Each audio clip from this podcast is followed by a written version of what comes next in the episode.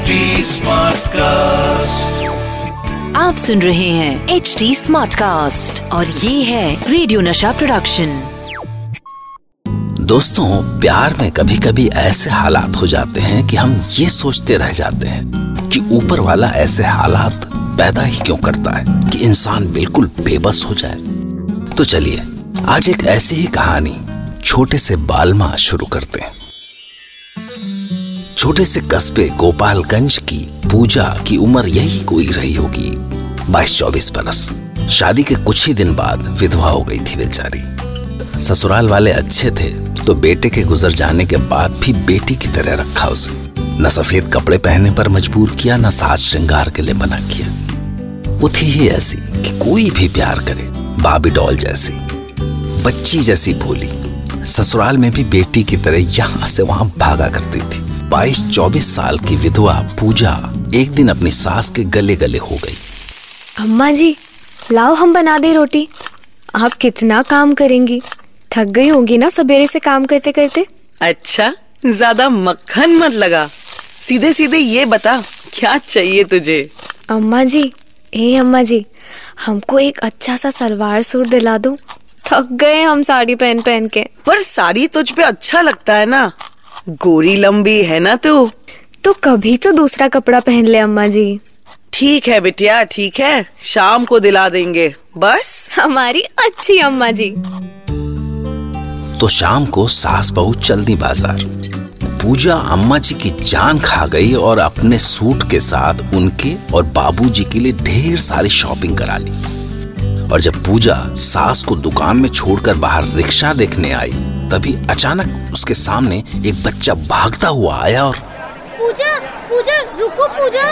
क्या हुआ? कहाँ देख रही है? अम्मा जी वो देखो। बच्चा बुला रहा है। कौन बच्चा? कहाँ कहाँ थी पूजा? हम तुमको कितना ढूंढे। घर भी बदल दिए तुम लोग तो। कौन हो तुम?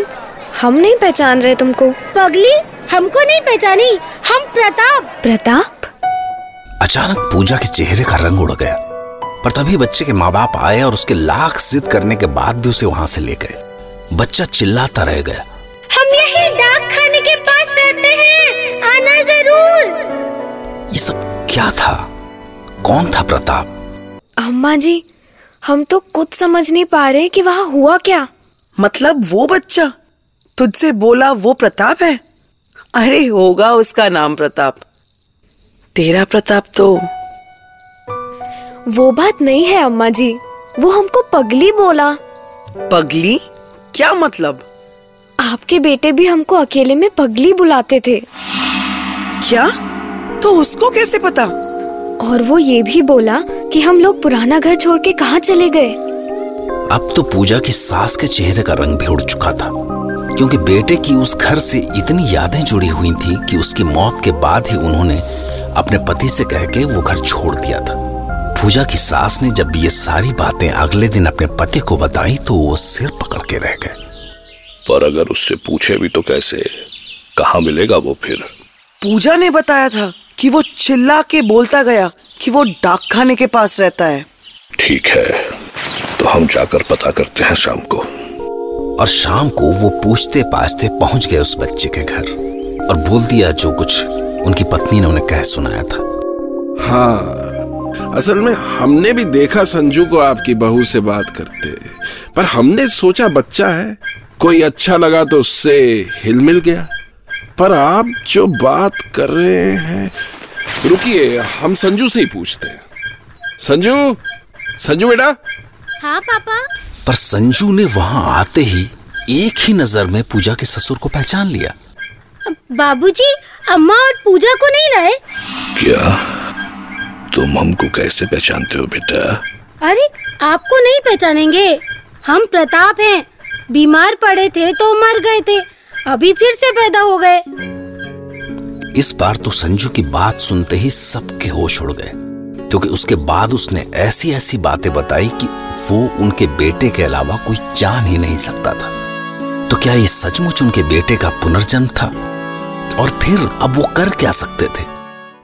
पर उससे भी बड़ी मुश्किल थी संजू के इस जन्म के माँ बाप की क्योंकि संजू ने अपनी पिछले जन्म की बीवी पूजा के पास जाने की जिद पकड़ ली थी।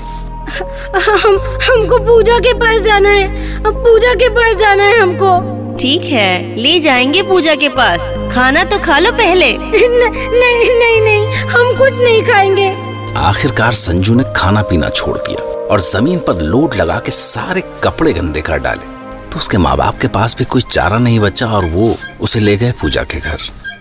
अरे आप लोग संजू बेटा को लाए हैं? क्या करते? मान ही नहीं रहा है। पूजा पूजा की रट लगाए बैठा है। हम तो कुछ समझ ही नहीं पा रहे हैं कि क्या करें इसका। समझते हैं। कोई अपना बच्चा ऐसे कैसे छोड़ देगा? अपना खून है।